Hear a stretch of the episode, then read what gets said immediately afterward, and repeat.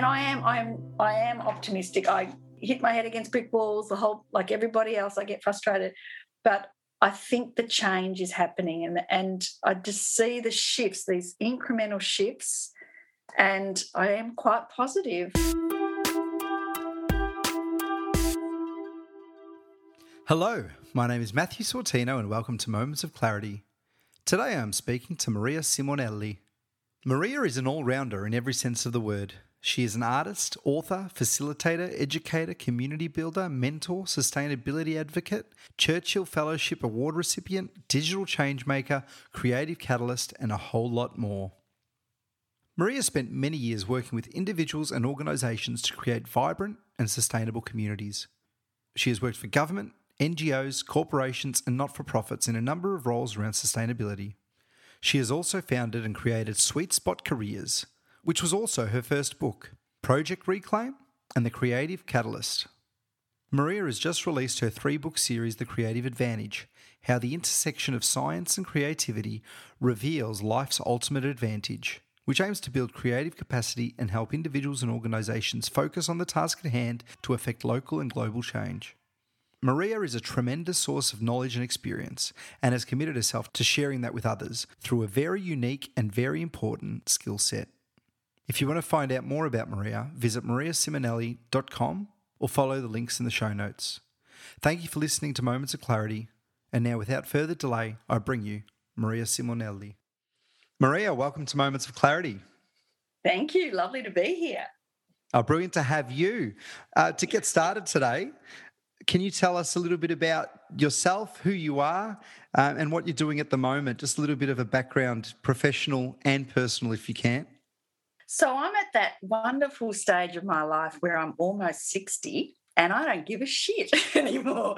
I can, I'm in that, honestly, at that place where I'm really privileged to be able to do things that I really want to do that I think is going to make a difference and I know that this this podcast is very much about um, matching values and and thinking about how we actually enact what we'd like to do in our lives. And I'm at that space now where I can do that, and that means that I can be very strong on the environmental advocacy that I have been. In, that's been a theme in my life from day one.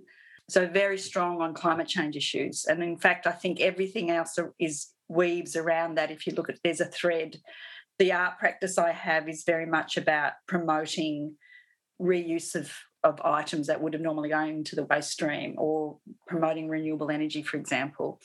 And then I have this side project that's turned into a consultancy, which is about creativity and problem solving.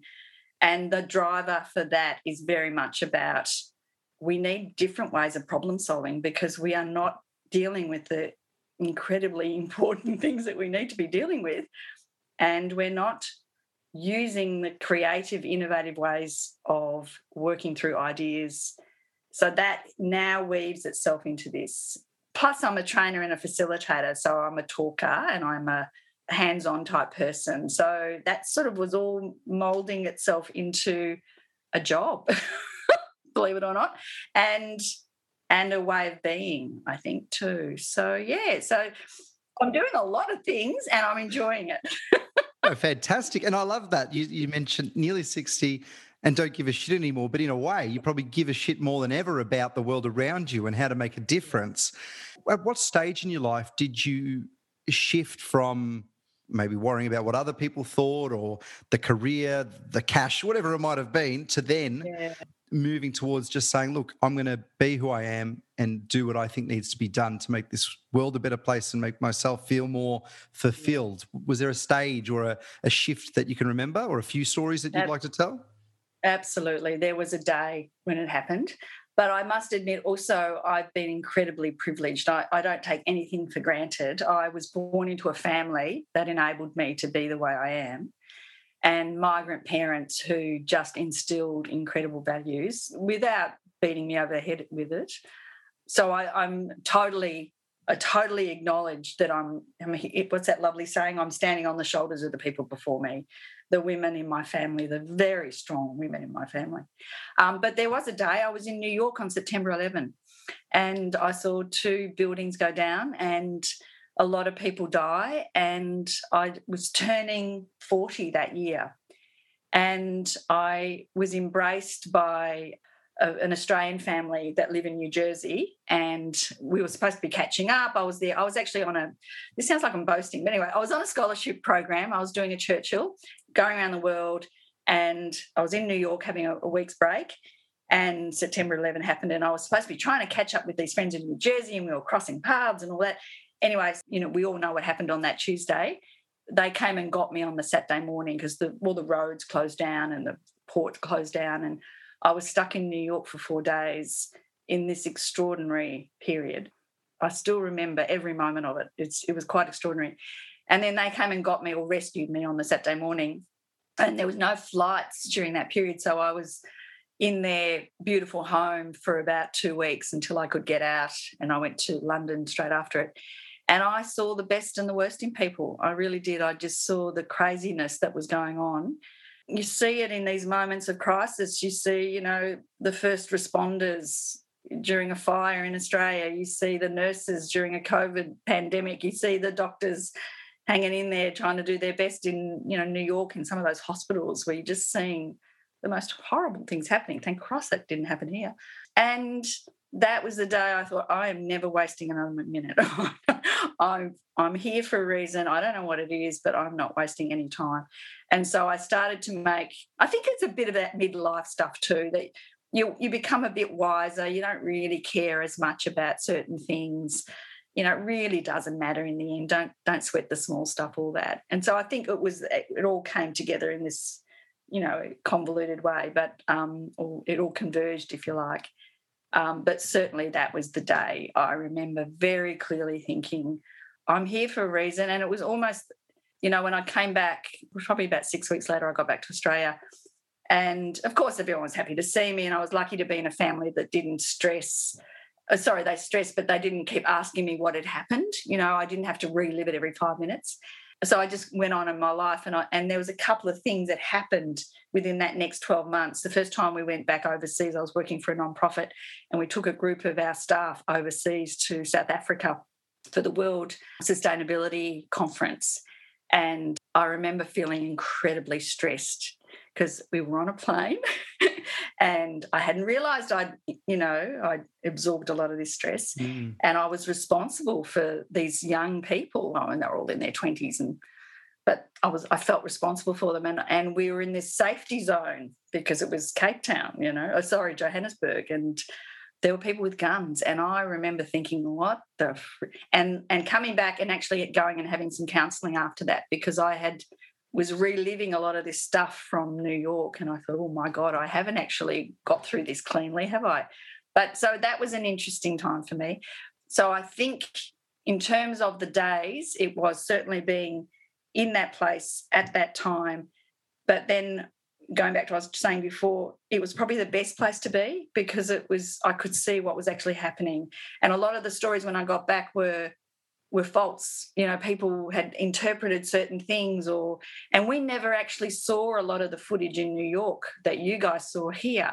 You know some really horrible things that you guys saw people falling out of windows and all. Mm. they had self-monitored believe it or not in new york and we weren't seeing some of that stuff. And then i saw it here and i thought oh my god. So that was probably embedding itself in the you know the long-term memory. But yeah i think that was that time when yeah, you just realize what's important. And sometimes you get you get that from a crisis, don't you? And if you're lucky enough, you survive it and you learn from it. And yeah. You, you mentioned that you've changed uh, from that day. What what was life like prior to September 11 in New York? I was one of those kids that was always good at drawing and good at art. In secondary school, I was a very average student, but I was good at art.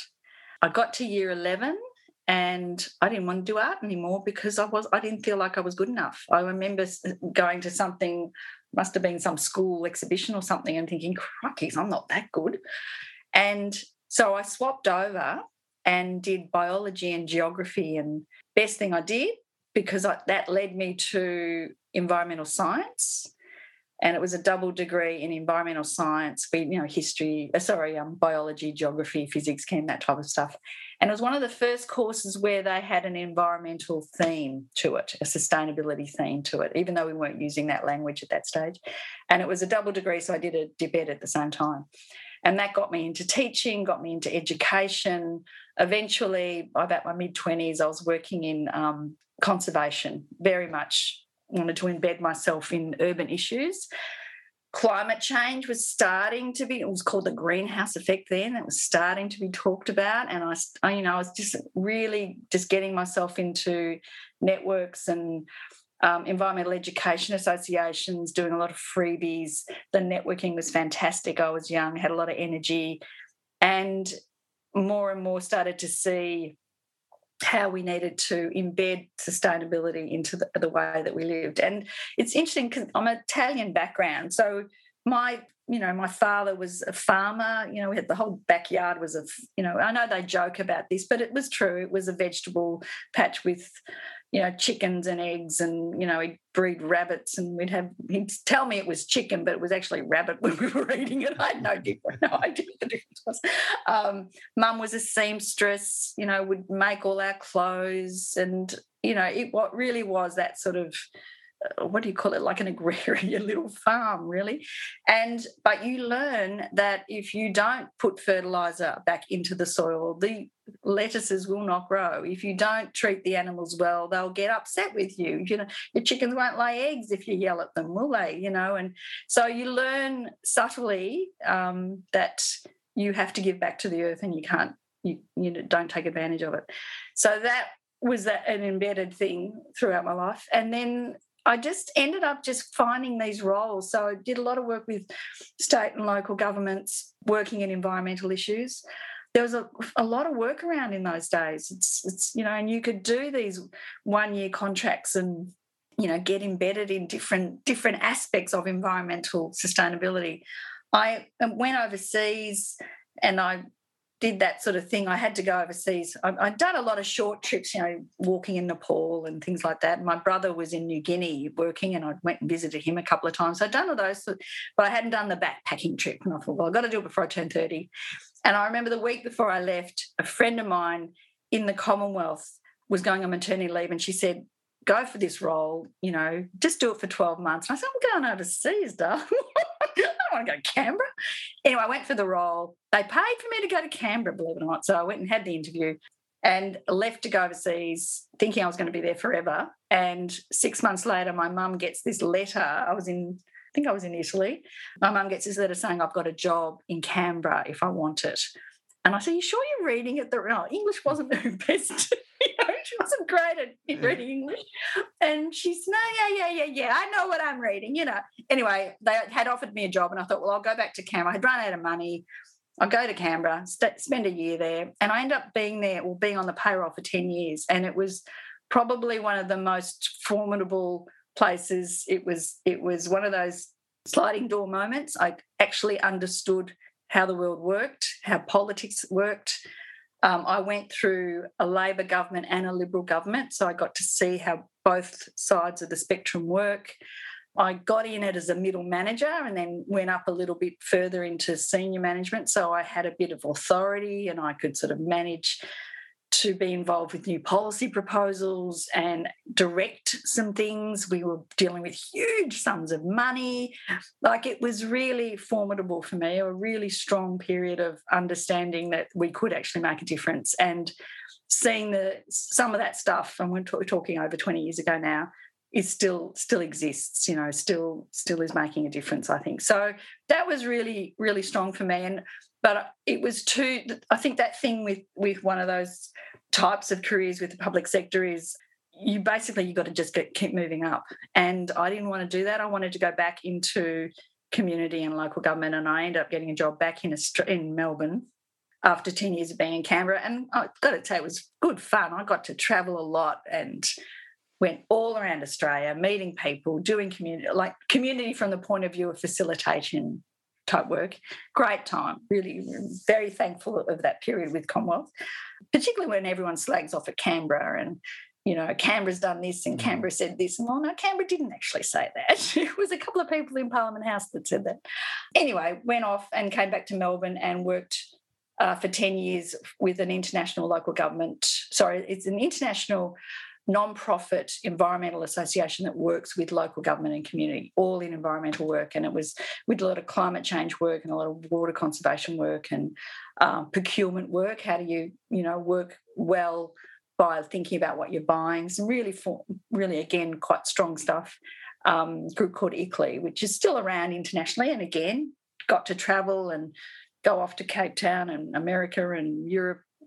Fantastic time, but it was full on, you know, like it was full on. And I think part of it also was we had to fundraise and we had to bring in millions of dollars a year just to keep our organisation running and that wears you out. It really mm. does wear you out. So I got sort of got to the point where I thought I'd been there ten years. Um, I had two scholarships by that stage. I had a Churchill scholarship and I got a Commonwealth scholarship, and I was very interested in research and diving deep into subjects by by interviewing and talking to people, a little bit like you, really. Um, so really getting that understanding from a non policy perspective, if you like. And that led me back to Melbourne and thinking about how I can do that in a sort of a different way, if you like. And that then, as I say, coincided with turning 40 and being in a US and coming back. And I hung in in that area for a, bit longer, but that again then coincided with some changes personally in my family life. Um, my mum ended up getting quite ill. She ended up getting dementia. So that set me on a different path. I think I was sort of seeing her decline and not knowing it was you know at the beginning it was you don't know whether you don't really know what decline is you know is it is it just old age is just mm. forgetful and it ended up years later being diagnosed as dementia so i went through a period where i was just taking some one year contracts because i wasn't quite sure what was going to happen i didn't want to overcommit because i you know you can see i've almost 10 years in the commonwealth 10 years with one non-profit I, I hang in there i'm a bit loyal like like to sort of help make sure something grows and can develop. But I was trying to work out with the family what are we going to do? And mum had said very, very strongly she wanted to be in her own home. Yeah. And so it confronts you how do you do that? Unless you move back home, how do you do that? So that was a period of me trying to get my head around how do I be a good daughter? How do I earn a living? How do I keep my relationships going? Like, how do you do this? And that that was a really interesting time. But what it ended up becoming, I guess, was learning going back to my the thing I knew made me feel good, which was art. So I ended up taking on uh, postgraduate visual arts and loving that and diving into sculpture. Um, it ended up me just testing myself in different ways, doing courses, really interesting courses. One one was around um, it was called the key person of influence. So how do you show leadership in your area? And very tangible things about how do you pitch and how do you partner and how do you come up with products. So really quite. So I played with that for a little while, and then it it sort of all came together where I was trying to understand what was happening to mum. I guess it was like almost staying meta to the the stuff that was happening. And I ended up doing this MOOC course at Uni of Tassie around what dementia is. And a very straightforward, only six weeks or something. It was like, you know, how you care for them, what's going on in the brain and what are your alternatives? How do you how do you support them? And the stuff around the brain I was just intrigued about. And so I ended up going down that rabbit hole, if you like, or wormhole, worms and rabbits, um, about neuroscience and I kept I was reading a lot about neuroscience. I ended up doing a course in neuroscience about a year ago, year and a half ago. And that was a culmination of just years and years of reading. But at the same time, this stuff started to come together. So mum was going down that route. So I was reading about neuroscience. I had my art practice. I was still doing work in the environment field, earning money, doing project management, you know, consulting, all that stuff. And it all started to come together and I don't think it was an epiphany, but it was certainly this thing of something's going wrong here. I've been in Canberra. I understand the politics, but they're not listening to the science. Why are they not listening to the science when it's it's so obvious what's happening? What is mm. happening here? So I had to rethink my communication processes. You know, why isn't the science cutting through here? And, you know, there's a lot of really good books out there now about why the science is not cutting through and the vested interests and the the biases and all sorts of things and we can go down that route if you like. But it made me think okay i've got to i've got to think about this in a different way. And i, I got involved with a group that were doing um, they basically look at the skills and behaviors of artists. And there was this wonderful research done around what are the skills and behaviors of living and past artists about three they studied 300 of them. And they came up with these amazing skills around discipline and how you see things and how you deal with risk and how you collaborate and what your discipline's like and these are wonderful you know not abstract very tangible skill sets that artists portray and then they looked at well, how applicable are they in leadership and management? And of course, they are. They, they're directly transferable. So that got me on this next route of how do you use art based approaches as a means to teach leadership and management like how what is risk and uncertainty in leadership or management and that so there was a whole lot of stuff i did around that and then that led to more about coming up with these ideas around creativity and the basis of creativity which is often seen as an art based approach. But if you really cut it to its basics, creativity is coming up with something new that's valuable. When you think about imagination, and I was one of those kids who would look out the window and just imagine, I wasn't listening. And then that leads to creativity, which is how do you you looking and you're creating, but it may not be of value. And then innovation, which is you've actually taken all that stuff and you're actually creating something of value to society. And so uh, I started to think, well, how do we, you know, we, we all talk about failing and failing fast and how great it is to fail. Well, it's not great if you've just lost a couple hundred thousand dollars, is it? Yeah. So, yeah, why do we jump from imagination to innovation and think that's all okay to fail? I mean, it's okay to fail if you're learning, but not if you, you know, mortgaged your house. So maybe we should sit in this space of creativity for longer and think about problem solving. And so I went down that again rabbit hole for six and six years literally to get to this point six years of part-time research around what it is and the neuroscience behind it and the cognitive science and the psychology behind it and it ended up last year spending 12 months writing a book which turned into three books around the creative advantage. So I'm not giving a plug to the book, well, I am sort of giving a plug to no, the book. No, please do. But, but, it really it got to that point of I've got to write this down. If I don't give up, I stopped all the other work I was doing and I just sat down. And then, of course, COVID happened, and it was the best thing to do, which was to sit down and write a book because what else are you going to do during a pandemic? So, yeah, so that's where I'm at now, which is a main book is out there. I, had the wonderful, you'd love this, Matt. I was in the city last week and I saw the book in Dymocks and I, was, oh, wow. I just I almost wet myself. I was so yeah. excited to see this book finally in a bookstore because I had copies from before Christmas, and I'm like, I've got to start marketing. And but to see it in a bookstore, it's the little thrill I got was very nice. Anyway, so it, the book's there. There's an activity guide that goes with it, which is about well, this is all the science, but what are you going to do about it? And then the third part of it, which is a self-published part, is how do you integrate that into your life? So I looked at lifespan and the significant periods of life around uh, parenting and education uh, secondary school, working and management, and then retirement. And I've looked at how you might apply this across that lifespan. And again, going back to the art based practice, there is so much stuff now around the leadership qualities of uh, learning those skill sets around art, but also the health and well-being, mental health and well-being aspects of art as well. So that's got me on this other next phase, which you can feel a PhD coming at some point, because there's this lovely concept called social prescribing, which the UK are miles ahead. UK and Canada actually are miles ahead of us. But there's this growing recognition in Australia about we don't have to prescribe Prozac, we don't have to prescribe all these drugs. We can actually pre- prescribe an art class or send, uh, you know, someone who's lonely off to a men's shed or someone i'm not saying that you should go off and do a zumba class but yeah why not because of the social aspects you know mm. people are saying this is lovely idea of dancing and the social aspects of dancing, but you've got to actually remember the steps too. So it's good cognitive health as well. So I, I'm sort of feel like I'm evolving into that space a little bit now too. Yeah. So for me, it's about continuing to learn, obviously. The other part of that that's interesting, I find too, is this idea that um, innovation in the corporate sense. So there's this famous report by the IBM uh, by IBM that's it's probably about six years old, but it's quoted ad nauseum.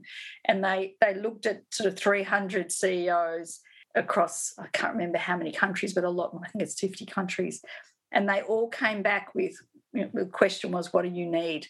You know, what are the skill sets that you look for in staff and that you need? And they all came back with creativity. They all came back with problem solving and the complexity that's required, like, you know, in this, they call it this VUCA environment, you know, the volatile, uncertain, complex, and a, ambiguous. So that environment that we all live in now what do you need? And creativity just keeps coming up. And I, I just wrote a piece before about um, the World Economic Forum is showing that creativity, creative thinking, understanding problem solving are all coming up as skill sets. So we need to be teaching our young kids this. We need to be not giving them the answer because you know they can get it on Google now. It doesn't mm. matter. You don't have to remember facts anymore. Do we? I know that's really confronting for people that you don't have to remember facts anymore, but you don't.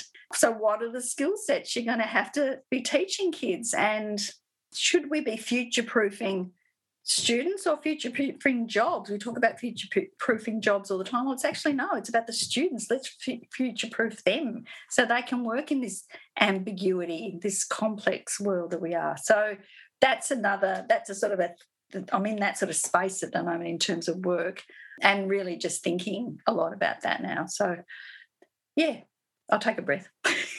Incredible, Maria. Thank you for sharing all of that. That was, uh, uh it's an amazing journey. There's so much to explore and unpack. First of all, congratulations on your book being published and, and seeing it. That would have been an mm. incredible moment, as you as you said. Can you plug your book very quickly for us? Oh, thank you. So it's called The Creative Advantage how the intersection of science and creativity reveals life's ultimate advantage. As I say, you get a free activity guide with it. And the second book that goes is, is now it's an ebook. It's called The Creative Advantage Life Cycle. Enhance your creativity throughout all stages of your life. So they're available now. So this wasn't your first dive into the writing no. process? So yeah. that that course I mentioned before, gee, they're getting a good plug out of this key person of influence. But it is a really interesting course. It, it was 40 weeks, and they used all the things you as a teacher know this. They used all the good things that education uses. So they had accountability groups, they had one-on-one work, they had face-to-face lectures, they had reading. You know, they used all those good tools that we use as, as educators. And one of the, the second stage was writing a book. So it was pitch, publish, product, profile, partnerships. Again, they used the five P's. The five P's yeah. And the second, when they did the, I went, I ended up getting this freebie. Actually, they did a two-hour session to pitch it to us, and they were using all the techniques. And I'm like, yeah, whatever. And then they got to this bit about publishing, and the, this lovely man Andrew Griffiths, who has actually mentored me on my book, stood up and talked about publishing. And I thought, gee, I'd never thought to write a book. So it hooked me, and I ended up doing the course. And I had to come up with um, this is when I was starting to look after mum a lot more. So I needed something part time. And I needed something to get my brain going as much mm. as anything. Because, you know, as a carer, you can, you know, climbing up the wall a few times, as you know. So I ended up looking at what what what's true for me at the moment, and I was going through a career a career transition. So the book became um, Sweet Spot Careers, a practical and creative guide to successful midlife career transition. what do they say? Talk about what you know. So, yeah. so that was a good way to put in practice all the things I was learning through that course. And that was just a self-published book. But it, look, it sold. I ended up doing workshops around it, kept me interested for about two years. And then I decided, nah, this is not a career I want to continue. Because really, the only thing you can do with careers is coach and I maybe it was imposter syndrome, I don't know, but I didn't really want to coach women about going up the hierarchy and going into the corporate world when I, in my heart, didn't think it was the right thing to yeah. do. Like I, I know we need more diversity in the corporate sector, but the, as you can see, we need a lot of changes, and I don't know that just putting women in a in that seat is going to make a huge amount of difference. We need a whole lot of tr- changes to happen, as we're seeing in Canberra at the moment with you know rape allegations and all sorts of things. It's there's a lot of stuff that needs to shift, and these each time we see this, there's a catalyst, something else shifts. So you know, all strength and um, power to those young people who are, particularly the young women who are speaking out at the moment. So anyway, I, I didn't I didn't continue that career transition stuff as a my own career because I think I got enough out of it by just writing about it and talking about it to people. So I do get where you're coming from. You, you mentioned it earlier with the future proofing jobs, and then, you know, is it okay just to throw diversity at an industry that is failing or that is failing the world in a way, should we be looking to change that system and change the the places that people meet and the jobs that we do and the the outlooks that we have rather than just say if we diversify that industry it it it will magically become better. There might be a problem with its goals, its values, its culture yeah, that just exactly right. you know may not change based on who's there. Although, as you say, women, people from other backgrounds, people from all sorts of walks of life should be in every workplace. But mm-hmm. maybe maybe it is much deeper um, than that. Oh, yeah, absolutely. There's so much to unpack there, isn't there? So.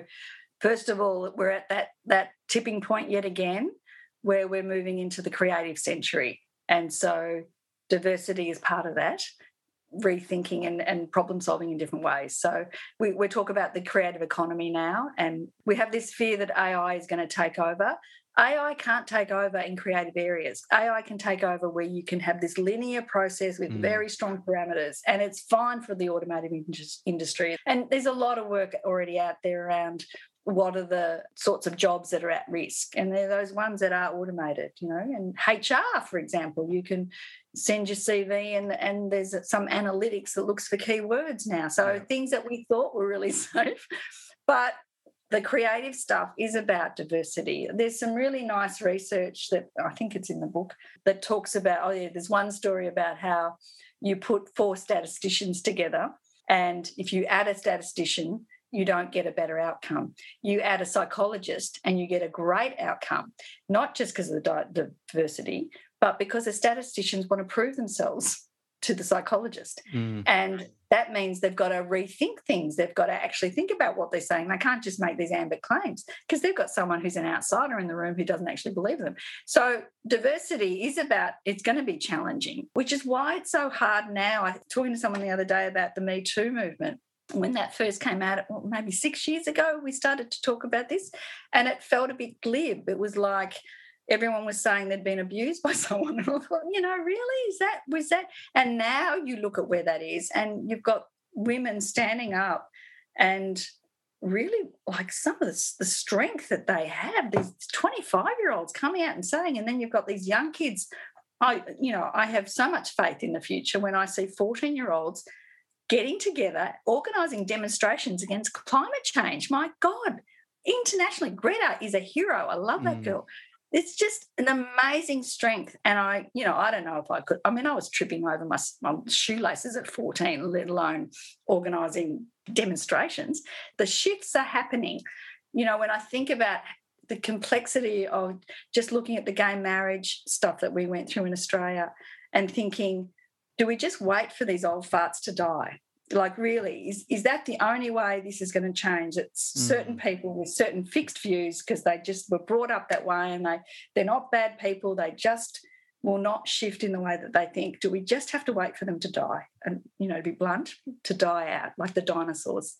No, we actually had a shift. There was enough people coming through and enough people changing their mind. And that gives me faith as well that it, you know, diversity is important and all that, but it's accepting diversity that's more important. You know, we've had gender, we've got colour, and I think the next wave is going to be about mixed abilities. So people of diverse abilities and, um, you know, on the spectrum as we talk about, that feels like that's the next wave of really pushing, like that's really pushing uphill, that one. So really pushing against the entrenched forces that just believe that if you aren't like me, you are therefore not mm. able to do this role. So, and I, I can see just myself too in the conversations I'm having with older people who would have thought that you get to 50 and you're unemployable. That's that's really scary. Reading yesterday, I think it was, that this subsidy to employ young people post COVID. And the result of that is that some employees are sacking their older workers so they can get the subsidy yeah. for a younger person to come. Like, what are you thinking? Like, really? Aren't you just going to have to get another manager to oversee these young people anyway? Like, you're going to throw them in and do something that an older, more experienced person was doing? Like, it's going to take time. but I just feel like we have to see diversity in the broader sense of the word that you will get a better response, a, better outcome, a better uh, answer to whatever that ridiculous problem you're dealing with. If you accept that it's going to take a lot of ideas to get it to that point. The, the problem just at the end there is incentives are out of whack in, in so many fields, in so many ways. And I find that the issue, just like we were talking about with the future proofing jobs, maybe the issue isn't that jobs are ch- changing. The issue is that we're not training people for the future, as we as you were saying. Likewise, with there's a lot of young unemployed people. The the issue isn't just saying let's throw a bit of money there so that we can get rid of the old ones, because then there's an issue there. We've raised the retirement age to 70 odd while ensuring there are uh, people over 50 are unemployable, that means you've got 20 years of staying in a job, not changing, not growing because you're mm. scared of losing that job. It becomes almost, you know, you're, you're enslaved to that. And, you know, you tell people that you've got a long way to live, you're only halfway through life, whatever. But if you're not treated like that, if the, if it's not valued, if you're not valued in society, then you're not going to just listen to the words, you're going to see what the actions are. And I think that comes with everywhere diversity. The idea of saying we're diverse when we're really not is another issue with that. To say that we need to be more resilient or to say that we need to be problem solvers or creative. But what's mm. happening in the middle? And that idea of diversity, I was thinking recently with Eddie McGuire at the Collingwood Football Club mm. And Scott Morrison with the rape allegations and his response. And mm they were completely out of out of whack. That, the, the responses were just not right mm. in any way. I don't think I don't agree with the politics necessarily of Scott Morrison. I don't like the Collingwood Football Club necessarily, but I don't Be believe careful. Collingwood, eh? people are listening. No, I'm not a Collingwood supporter, but people are listening. Don't leave me if I said that. I, we love we love to hate Collingwood, so that's you know you're there for a reason. Um, but the thing is that those people I don't think are necessarily bad, bad people. But what they they lack is an understanding because they're not in diverse landscapes. You know, if you're going to respond, I was thinking that speech that Scott Morrison made about the rape allegations and the the horrible stuff, and he had to change his mind and say, I, I you know, had to speak to my wife. I had, and you know, completely backtrack from what he said. Where are the people from diverse backgrounds reading that and saying, maybe you've got to say this in a different way. Here's why. Or even with Eddie McGuire saying it's a great day for the Collingwood Football Club to hear that there's systemic racism involved. Mm. You know, that how could that be worded better? Maybe there needs to be more diversity to just say, hey, we can approach this in a much better way and fix things. But without the diversity there to begin with, with, with we can't understand it. As you said with me too, yeah. I don't understand that world of allegations and and assault and harassment and all that because I'm I'm hopeful that I'm not involved uh, in that as a perpetrator at all, yeah. and yeah. I've never been a victim of it, so I don't know. But people are, and the best explanation I've heard when someone that you respect and and was sort of unfairly done by in that movement is if we want to clean the streets or a river, you know, you flush it, you flush a toilet. If there happens to be a diamond ring in there while you're getting everything else out of the sewage system. It's it's something that has to be done because we've created that mess to begin with. So there are going to be people left behind or hard done by along the way, but mostly we're we're trying to find parity in respect and dignity, and yes. hopefully we get there along the way. It's such a big one, isn't it? Because it, you're exactly right. I was thinking about the other day. Someone was saying, "Why I mean, I, I, really feel for the farmers in the agriculture sector at the moment. Mm. Um, there's some extraordinary leadership coming out of that sector when it comes to climate change, and yet they haven't got people to pick their fruit. They haven't, you know, they haven't got any water. People really don't understand how hard it is on the land, and I don't. I mean, I had a, you know, an Italian father with a backyard. That's as close as I've got to a farm. And someone was saying to me the other day, why don't young people go out and pick fruit? Well, it might be because they're paid shit. Yeah. so yeah. until you look at everything around it, why would you? Mm. You know, it's an adventure. I mean, if you're backpacking, sure, because you're not really relying on that money. Presumably, if you're backpacking, you've hopefully got enough money to keep you going around. Yeah. But if you're in the, you know, you're in your early 20s and you're looking to start to get into a career, why would you be paid shit and go do a hard job if you're not respected in that? So that means the price of food has to go up, or the supermarkets have to take less profit so yeah. the farmers get more money etc like it's let's just tease this out rather than saying young people are lazy they won't go up to you know whoop whoop and you know pick peaches or whatever it is it just like this it just feels to me that you know when we think about these responses that come out you know the collingwoods and the you know whatever the politics of it who is around that person who's enabling that quite restrictive approach and response clearly people who are thinking we just have to get through this and hopefully some other crisis will happen and the you know the attention will go somewhere else instead of thinking about, again, I know we're talking about diversity a lot here, but instead of thinking about let's have a diversity of opinions, let's scenario plan the sorts of things that can come out and where's the good? Like, let's not just do it for self protection. Where's the positive that can come out of this? And I, you know, I look at New Zealand and half the cabinet is women.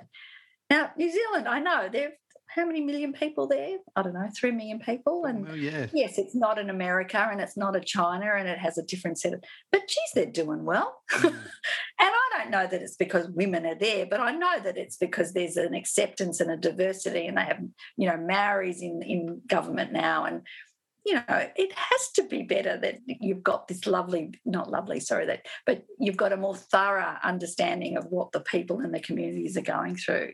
So it just makes sense. And I feel like there's, you know, we'll just keep pushing. It's 10 years ago, it was different. 10 years ago, climate change, you know, I was hitting my head against brick walls around climate change, even 10 years. Now, I, you know, over 50% of the population think that a change is happening.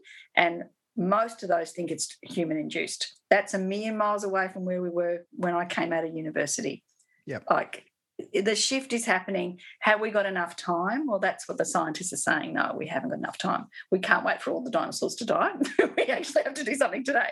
So that's my fear. And I look at my, the, you know, the kids around me and the legacy of problems that they, I mean, other than the fact that COVID has put us all in debt and we're going to be paying for that for a long time, you've also got the sustainability issues. And so that just drives me further. And in fact, I wrote those books based on the fact that it was my contribution to problem solving because what we're doing now is not working, as bad as that sounds.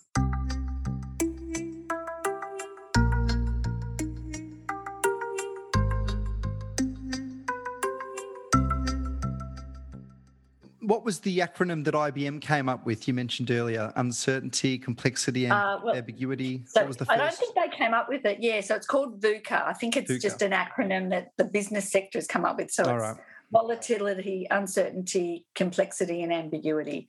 And uh, so the VUCA environment is, so, is what we're living with. Well, and that was said, and, and we had COVID to prove it. We've had COVID to prove that that world exists. We've had prior to COVID the was it the World Economic Forum that brings out their risk assessments each year as to where on the scale you know events and, and pandemic has moved up in in likelihood and, and effect but it was always there. But you have things like most of them i think the top five in intensity and probability all came down to environmental disaster and climate change related things. And we can see that. And as you said uh, when you were working in canberra people knew about what was coming and it just wasn't happening. Where are we at now from what you've seen and you're growing. You've touched on a few things that the young people are changing, but why is it so hard for people that can see? We we know. I think most people. I think even the people that say that climate change doesn't exist, either yeah, vested interest or or fear that just bury their head in the sand. It can't be. Yes. It's a tiny minority that actually believe it's untrue or that you know it's not related yeah. to us. So what's what's what's perpetuating it? Oh, yeah, what do you think? You know, I've I've had this conversation so many times around fire, the fire of 2019, which started in October and lasted till February. And you listen to the emergency services people saying, we knew this was going to be a shit summer hmm. because mm. we couldn't do the burn ops. We didn't have those windows because every time we tried to do a burn off, the weather would get incredibly windy or hot and it was just too dangerous. And wasn't there a couple of occasions where it got out of control anyway in New South Wales and you know burnt houses and farms, etc. I listened to that and I, I listened to uh, still people saying months after we saw those devastating images of Mallacoota and every state was touched by that fire during that mm. period. And yes, there was there's a, the, the El Nino was swirling around us, but why four or five months later when people would say, Yeah, but you know, Australia, we always have droughts, we always have fires. And I got to the point because I'd get really angry about it. And this is, you know, just dealing with people in shops. This is not people I know really intimately. But I started to get really angry and I ended up saying, you need to read more. Mm. It wasn't normal what happened. You've got experts, far more expert than me, saying this. They're not scientists. They're actually firefighters. They're emergency services people. They're people who are ecologists who are, you know, seeing what's happening to our soil, etc., etc. All those things that built up, you know, you've got the fact that we don't have enough animal, you know, like the insect populations are dying out, the ground dwelling um, populations are dying out. So they're not digging up the soil and digging up that organic material. It's just sitting there, drying out. Oh my God, let's just start a fire with that, mm. shall we? So you've got these people that all these bits of the you know problem are starting to come together and still and i a couple of times i'd say that might have been okay to say that 10 years ago even 5 years ago but it's not okay to say it now and if you say it publicly you will be you're, you're a fool. You need to read more. And that would shut the conversation down and i'd try and think okay that's not actually what this was about but it was about saying just because you heard it on 3AW or something, I'm sorry, that was one person's view. You've got this groundswell of people now from all sorts of, and the business sector, I've got to say, they are really standing up now. There mm. are there are groups, the corporate sector is really quite strong. The, the insurance sector has been saying this for years because the reinsurers are not going to they're not around anymore. Like who's going to insure the insurance the insurance yep. industry? That you know the reinsurers have been talking about climate change for 20 years or maybe longer. So there is the groundswell happening but yes the cynical side of me says it's you know it's vested interests. I, I you know why is the coal industry it's too easy to just keep exporting coal because that's an easy response. So, what's the renewable energy industry done? They've gone out and they've just proved it over and over again. And now the cost is comparable. It took them 20 odd years, it took, you know, but they are there now. So, it will be the economy of the economics of this that gets us to the point where, yes, we have wind systems, yes, we have renewable systems, biomass even ocean energy that's still on the card. So it's it's just going to shift. And you know we talk about sustainability but in the end economy i still feel the economy is going to make these decisions. And in one sense that's okay you know because the, the renewable market has just proven itself now. There is no logical reason for us to put more coal-fired power stations in australia literally. And this whole bullshit about its jobs really there's no jobs in other areas? Really? Like come on. But the groundswell is is happening and it's just whether it happens in the you know you, you, listen to someone like tim flannery and he says you know we've got till 2050 and now he's probably rethinking that that it's you know the parts per million is way over mm. what we thought the world could take and we're still okay. Just. Yeah. and the problem is really is we can turn the air conditioners on. It's the transitional and third world countries that really are going to be screwed. I read a book during the fires called Sunburnt Country by Joelle Gergis, who I think she's based at um, ANU and is a climate scientist. And she worked on the panel for climate change, the UN panel, and did a lot of work for the southern hemisphere and for Australia in, in particular. And there hadn't been much written about the effect on Australia and the effect on the southern hemisphere from climate change. And what she laid out was this idea that yes, Australia's always been a continent that's had fires and extreme weather and and a climate that could be considered extreme. And she goes through all the news articles uh, originally from colonial Australia and then back to stories from indigenous uh, mm. people and, and elders and then goes through the fossil records and the ice records and the rock records and she lays it all out saying what's happened over the last you know 50,000 mm. years what stories do we have from newspapers from the last 200 years and then just says what's going on right now and that this mm-hmm. is unprecedented by any metric mm-hmm. you want to use that mm-hmm. whether it's fire whether it's king tides and floods and um, you know uh, damage to the ocean the coasts whether it's what's happening to farmland and river systems. The ski seasons are getting shorter every year. Um, fake snow is used yeah. more and more often. You know, everything that is telling us it's happening is happening. It's no longer a thing that's in the future. We're here. And if that's happened now and we're seeing this grow exponentially, what are we going to have? You know, 2050 is too late, you know? Yeah. So, and not only do we have to stop emitting carbon, we've got to start sequestering it too. We've got to br- draw it down. So we've got to have the double the double whammy now. And um, is that happening? Probably not. You talked about the economy and building coal plants and the gas led recovery. A very short term view, and maybe the election systems of every three years and this. It's all about being elected and not about the country anymore. And this is someone that I, I think politics has a big role to play in improving our world. I think politics needs to be improved and can be improved.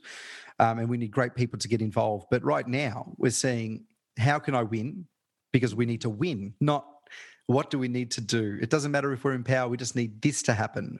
Um, mm. That's that's that's disappeared, and the economy will not improve by investing in old technology and in fossil fuels. It yeah. will only improve with a green led recovery. We know that. So the economy is no longer a good enough reason because the jobs are no longer a good enough reason because, as you said, jobs can come from renewables and there's going to be many more from renewables than oh yeah and you think about you think about the, you know the jobs that are now five years ago weren't mm. here like you know and i don't have the skill sets to do those things so yeah.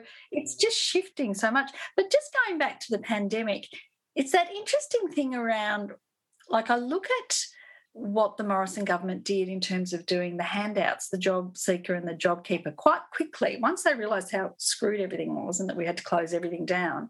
And they did put health above economy yep. and accepted that they would blow out you know, and this whole thing of having a surplus, you know, it, to me, that was a really interesting thing that they had to finally let go of having a surplus. What does that mean? Like, why was that so important? Is that it's an indicator that they can run the economy better? Well, maybe, maybe not. But they were well, they were willing to let go of a, a thing that to me was embedded in their principle of being a yep. big L liberal. Yeah. And we all praised them for it. Now we're, we're getting angry at them because they're going to get rid of it because the economy is not, you know, the jobs aren't matching this yet. And will be interesting to see. I heard today that they were going to increase um, job seeker, which I'm not sure what they're going to call it now, by $5 mm. a day. And I'm like, really? That's just offensive. Like, we know that unemployed people can't live off 300 bucks, whatever it is, 240 yeah. bucks a, a week. But then there was that interesting theme that was coming through of there's the new unemployed that lost their job because of the pandemic and the old unemployed, which were just lazy. Yes. They were unemployed yep. because they're lazy. Yep. It's like, really?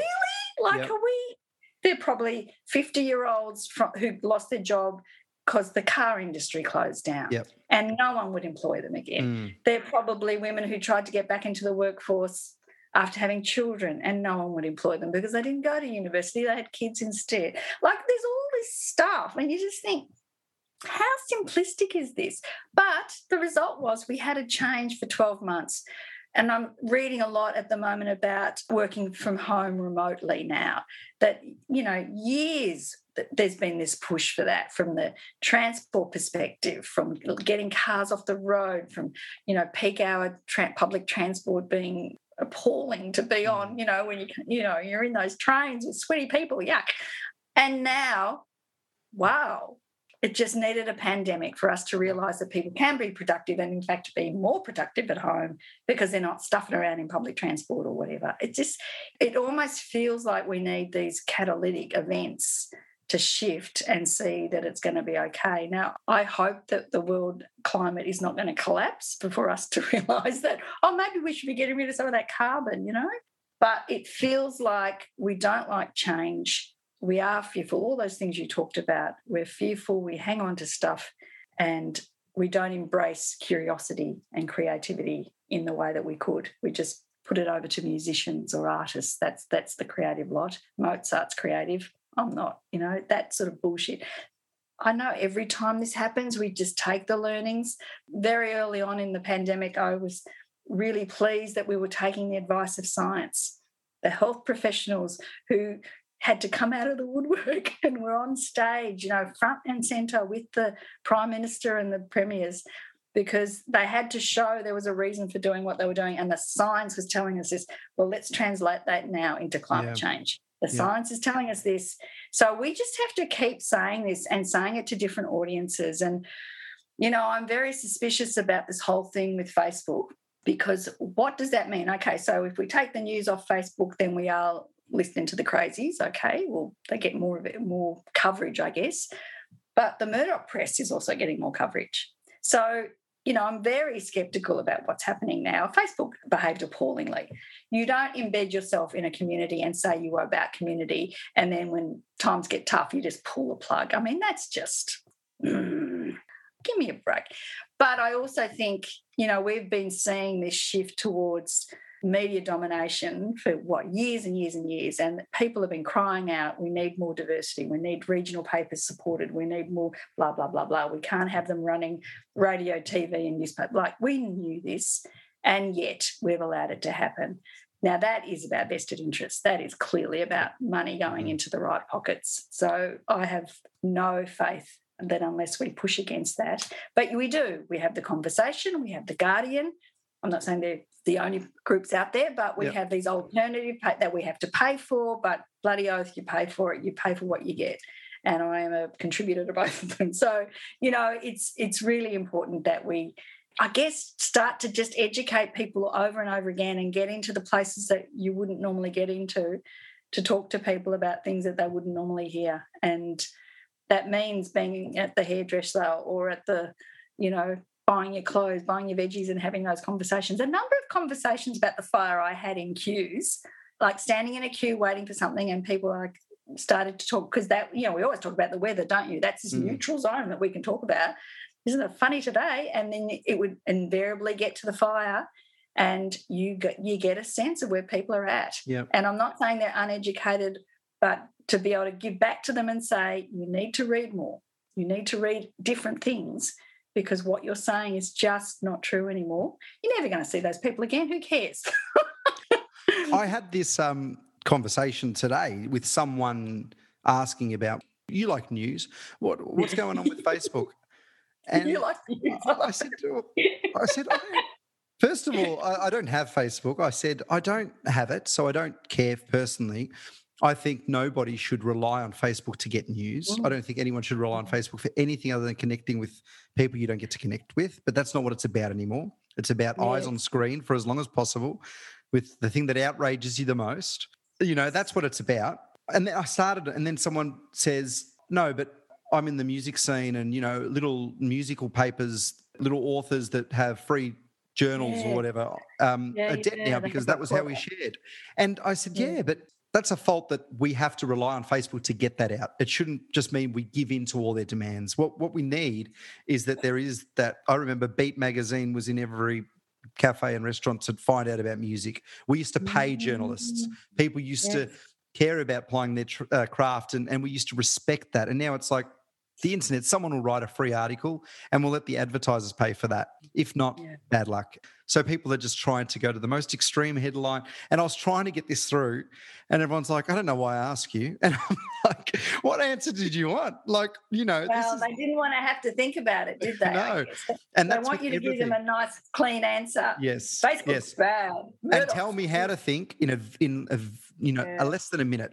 And then fires were the same thing. People wanted to know, what do you think of the, well, what do you mean? I, What do I think about the fires? I mean, they're horrible. They're bad. they're always going to happen. I mean, and what do you mean they're yeah. always going to happen? I heard, the, you, you, know, COVID. People start talking about COVID, and now the anti-vaxxers and the, um, oh, yeah. you know, the conspiracy theorists are out of the woodwork talking about it. And and how do they start to dominate the conversation at these times? And it's because I think of social media, and I think it's boredom and anxiety and and there's just too much to unpack. A friend of mine even said, when you talk about the climate and I wonder what I can do, you're telling me to change the way I live to accommodate what needs to happen. And I said, mm. well, one step at a time, but I do. I need to change the way I live. We've all need to change the way I live. We can't have the air conditioner on any temperature we want all day without yes. solar panels, you know, and and all the right thing. We can't, and even then, you still have to consume less. You know, you can't change your battery in something and throw in the bin every day. You can't be, you know, driving a car that doesn't have any sort of standards in how much energy, uh, you know, fuel it consumes. We have to think about these things but it shouldn't just be up to us. So that's why we need to become politically active and engaged. And and and it's these conversations that we're constantly having and it is too hard and people are just like well stuff it. I don't care. I was happy, and now you've told me these things, and now I'm not. It's your fault, Matthew. You're the reason.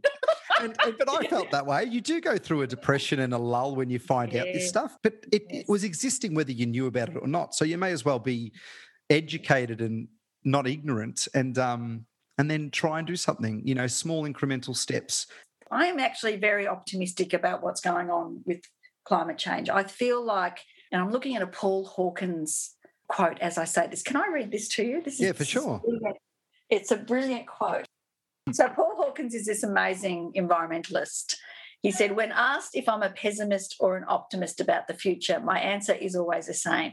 If you look at the science about what is happening on Earth and aren't pessimistic, you don't understand the data. But if you meet the people who are working to restore this earth and the lives of the poor and you aren't optimistic, then you haven't got a pulse. And I am, I am, I am optimistic. I hit my head against brick walls, the whole like everybody else, I get frustrated. But I think the change is happening and, and I just see the shifts, these incremental shifts, and I am quite positive. You know, I see an Elon Musk and I think, okay, so he's that he's got these extraordinary views, but he does something about it. And he might actually be around to see people on Mars. Like that's pretty amazing that this he's used his his wealth. I mean, he's he's not slumming it, but you know, he's used his wealth mm. to push and drive technology. And I and now I think about EVs. Now, when I was started in the environmental area, electric vehicles were like this pariah. You know, you'd get two miles out of them and then they'd conked it, like all the stories about how bad they were. Now we're seeing car companies for economic reasons saying they're not going to have petrol driven cars. What is it in the next 10 years? Or? Yeah, yeah. But like, I think so Jaguar came out recently, yeah.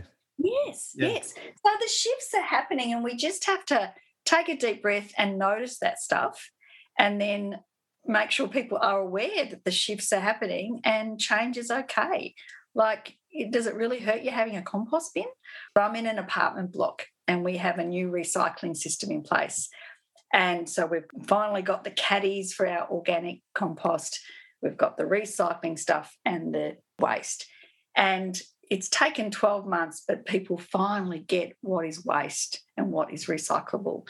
And it's like really we go through the bins, we have to take out the loose mm. fill plastic because the now there's cameras in the waste trucks. And so if they see any bit of plastic coming towards them, they the whole bin gets dropped and you know you get three warnings and if you stuff it up more than three times the council doesn't collect it anymore so the fear is there that we'll have this waste you know yeah. and that's a driver uh, that's that's spurred a few of the older ones on i gotta say but it's this interesting thing of I don't know what it was that was the block, other than they've never done it this way before.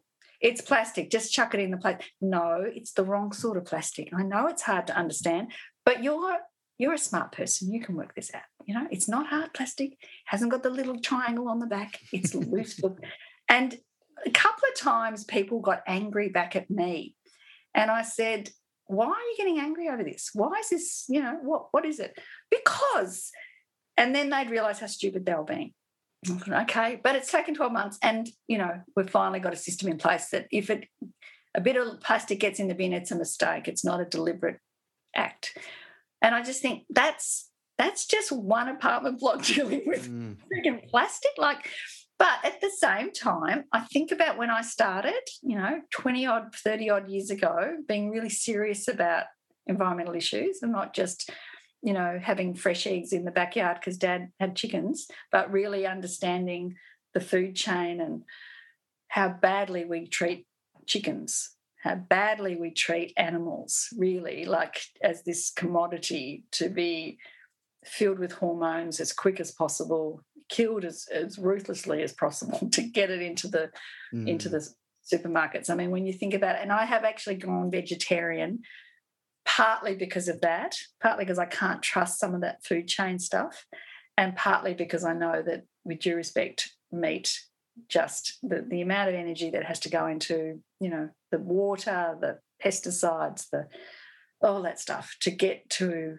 me is just too much a cost. And so now I'm still eating fish and I'm worried about the food chain when it comes to fish because now we've got plastics in the food chain there, haven't we? So eventually I'll probably ease myself out of that. But I tell you, it's the change is, is happening and it has to happen. And you just have to suck it in, you know? Yeah. And the only alternative is, as you said, well, I'll go back a step. The education is key. Education is hard. To, to build something and create something, it takes a lifetime, and to destroy it, it takes a minute. And that's what we've done. We've learnt these ways over generations, and we've heard stories of, you know, work hard, make money, get rich, buy stuff, happiness, yeah. or whatever it is. And then we just so. My incentive isn't to have money anymore because what am I going to buy with it? Stuff that's, you know, been made by some sweatshop or yep. that's destroying yep. the environment, you know, whatever it might be. But we have to look at that pessimism and say, all right, do we just forget about it and do it anyway? Do we forget about it and just not buy anything and sit in a room until we die? Or are we those, you know, are we those optimists that go, do you know what? We can educate, we can change, we can be the change we want to see. Yeah. One thing though, that just again, just to show change is happening. So um, I had to work on the Commonwealth Modern Slavery Act. We had a, a group I was working with, a telco group. We're making some changes.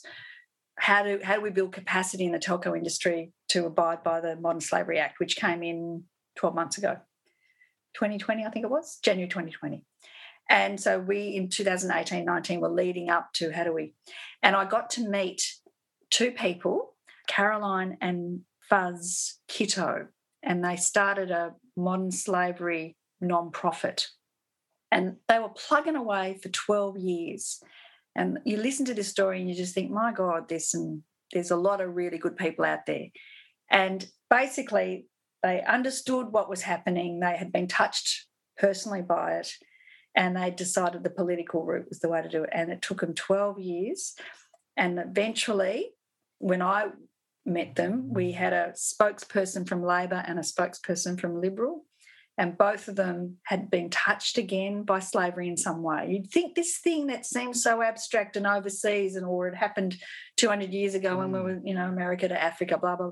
No, it's happening now. And one of them was a Liberal guy who um, was working in Mildura um, before he went into politics, and the agricultural industry had been found out that yeah. they were withholding passports and all that sort of stuff. And the other one was to do, the Labor lady was, um, I think she was a grand, her grandfather had been brought over, maybe her great grandfather had been brought over, uh, forced indenture, indenture of some sort from Fiji, forced into labour. And so she was a product of, of that. Two personal stories, which when I heard them, I thought, my God. And the way that that turned into, you know, going through um, having some type of a, a, government study, which was lobbied against, uh, sorry, lobbied for, and then it turned into an act. And it, there's only a couple of countries that have got the Modern Slavery Act, and Australia's one of them. And I think Canada's got it now. The UK's got it, and I think I think the I think California might have it. And I, I was so proud when I heard that story, when I heard, because I had never come across this before. I had to do it, mm. you know, I wanted to research this subject area, so I was giving the appropriate advice.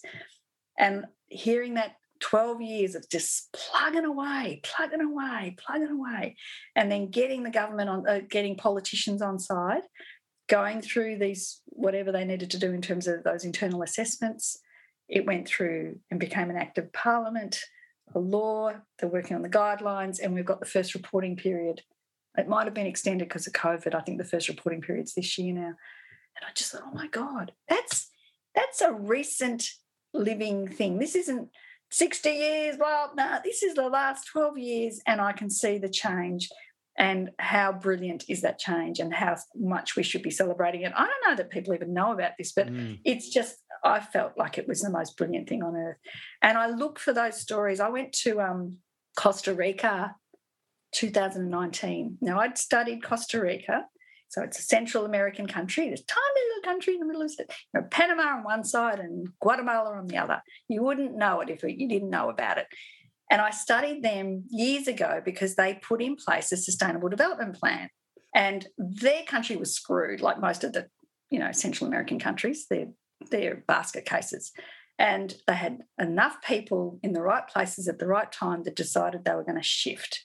And they embedded sustainable, sustainable development into their tourism. So 30 years later, that country is a standout country. They've, I think it's now, I might be a bit wrong with a bit rusty with the figures here, but it's something like 50% of the country is biodiversity, it's trees, and they've replanted. And I went to those forests, and you wouldn't have thought they'd ever been cut down. You know, honestly, they look pristine. And about 60% of those, so 60% of the 50%, is in private ownership. So they have them protected because they want tourists to come in there. So they're not about to go and cut them down.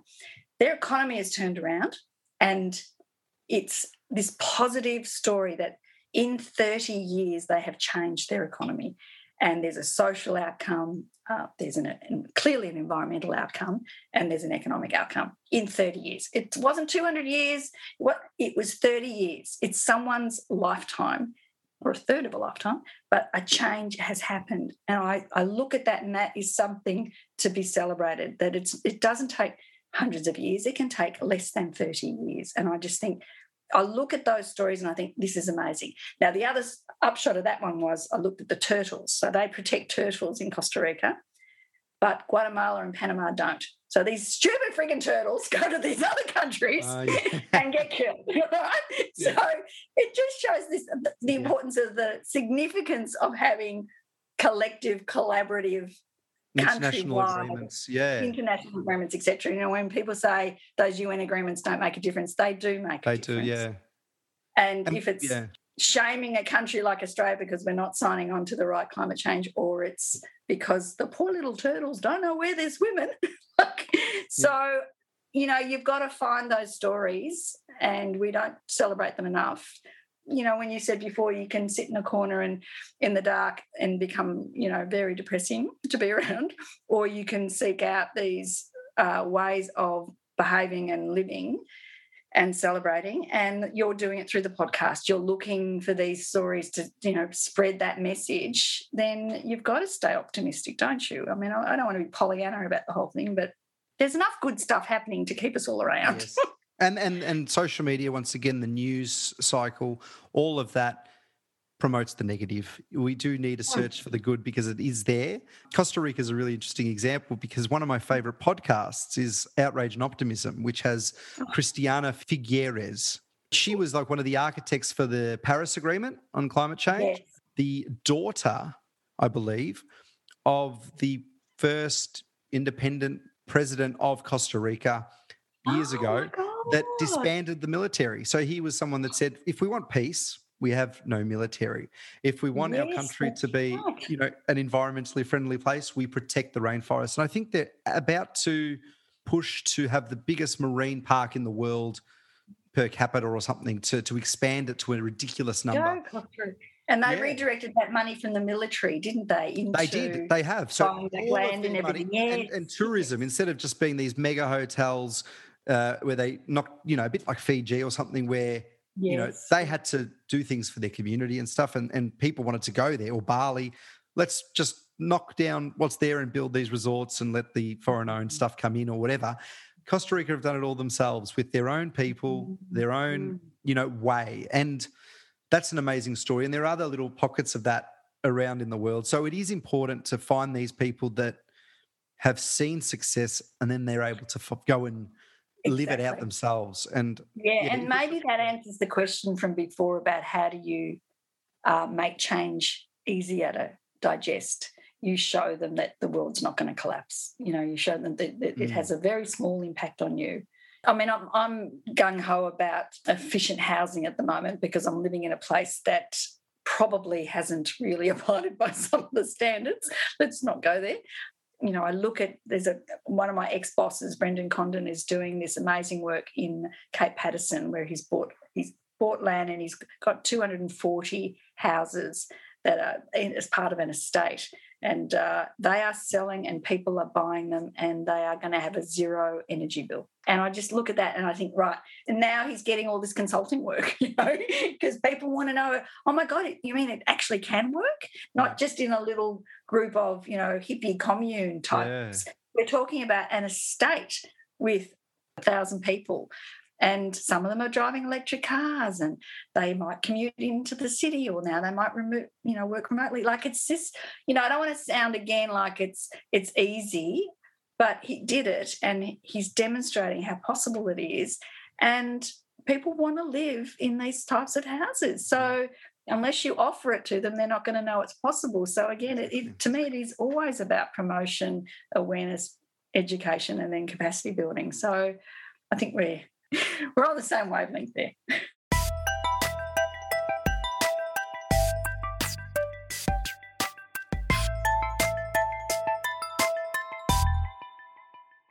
If you've got an idea, you've got a passion, you have to do it and you have to be mm. the one that does it because no one else is going to do it for you. Yeah. Your passion currently, you know, with your books and what you're doing now is towards creativity.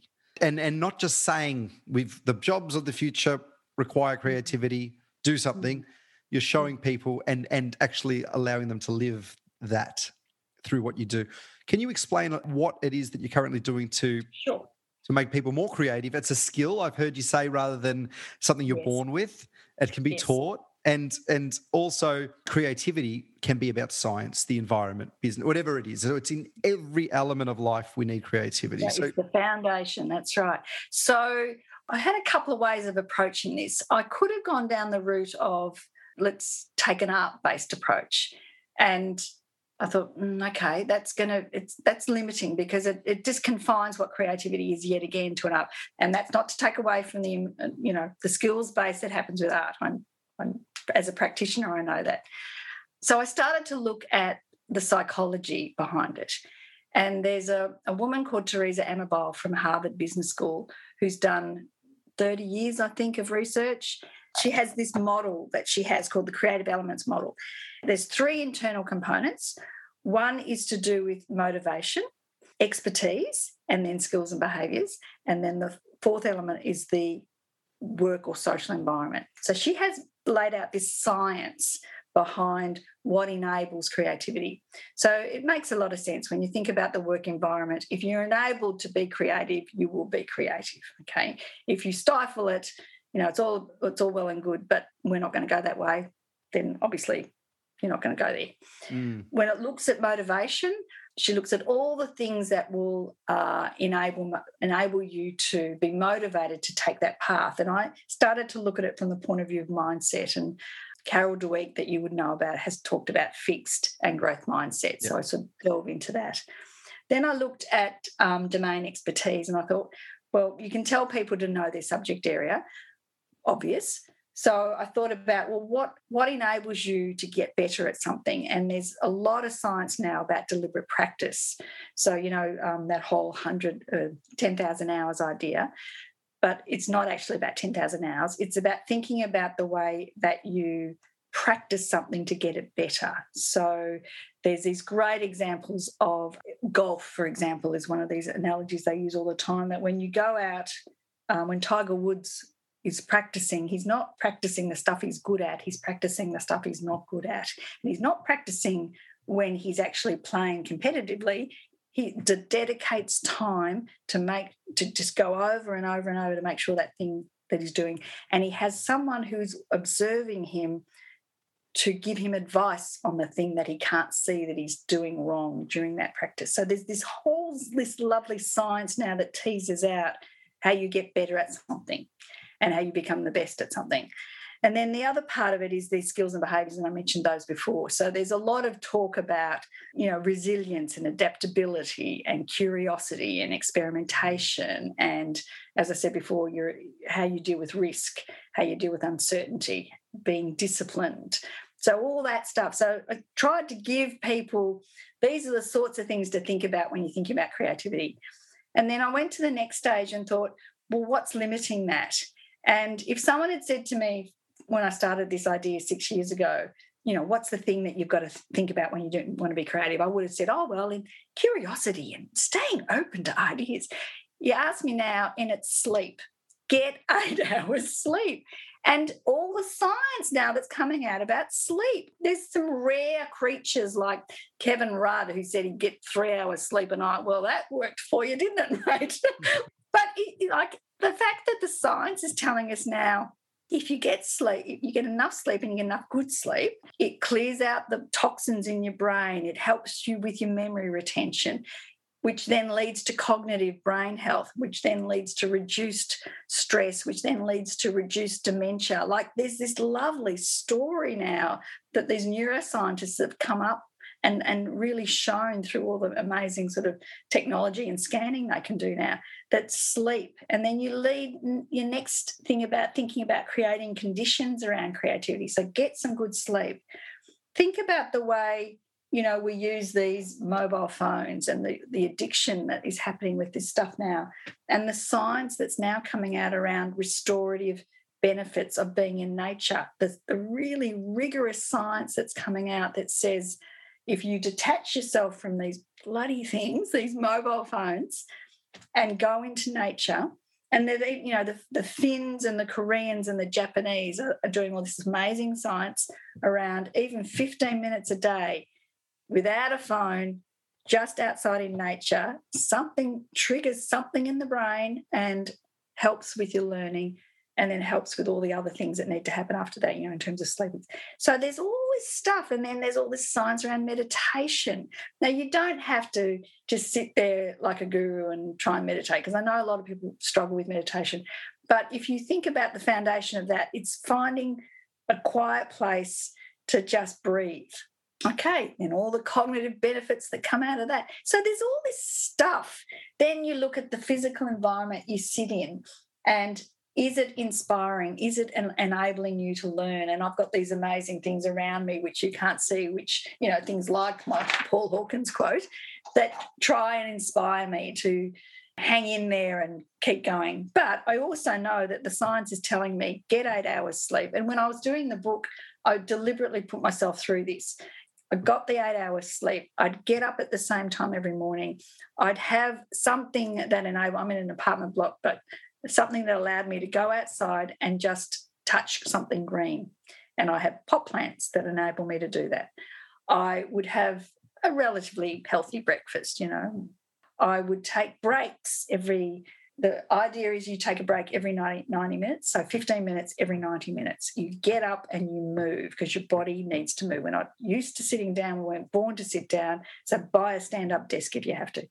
Then I would have an hour outside at the end of the day. So I'd work solidly from eight, having the breaks all the way through till about three, have a proper break, and then set up something so that I knew what I was going to be doing the next day. So Hemingway would write half a sentence and then he wouldn't finish it. So that as soon as he would get up the next day, he knew he would finish that sentence. That's yep. quite a famous story. So I'd do the same thing. I'd go for my one hour walk outside during COVID because it was allowed down the beach, not think about anything, come back, do whatever I needed to do, get ready. You know, you know what we need to do to get our brain ready for sleep again. You're priming the brain. You're not using anything with a, a blue light behind it. You're having something where your body temperature goes down. So whether it's a hot shower, so you get into the cold, so your body temperature goes down. You're in a dark room. So I did that and came out of it the other end thinking, all right, there's something about habit and routine that so I start reading about all the things that that embed habit. And there's again, there's lots of science behind the understanding the cue and the trigger that means you'll go and have a tub of Sara Lee ice cream instead of not mm. having a tub of Sara Lee. So what's the cue to having a cigarette or whatever it is? And understanding that and trying to work out, you know, what's going on behind that and replacing that with something else that is maybe more, you know, conducive. So it's just working through all this stuff.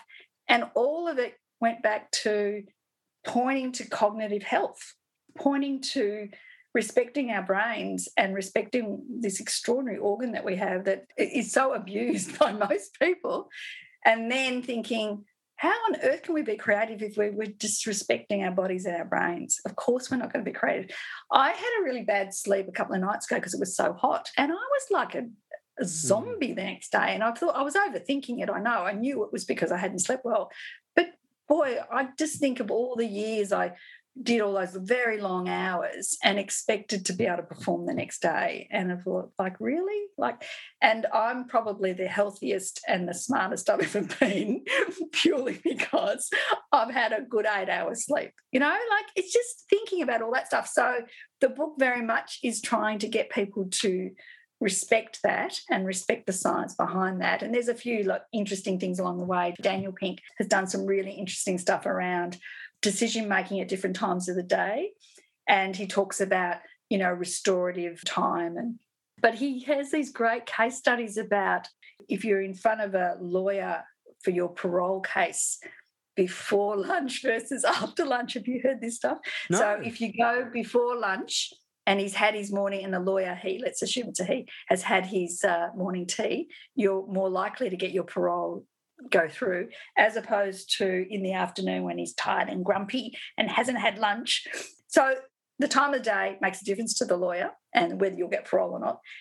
Most accidents in hospitals happen in the afternoon when the, the, everyone's tired and grumpy and or they're transitioning you know to the new handover stuff yeah like it's this stuff that we just take for granted and of course i kept thinking creativity creativity like how can we come up with good, smart decisions if we're just completely neglecting our body and our brain?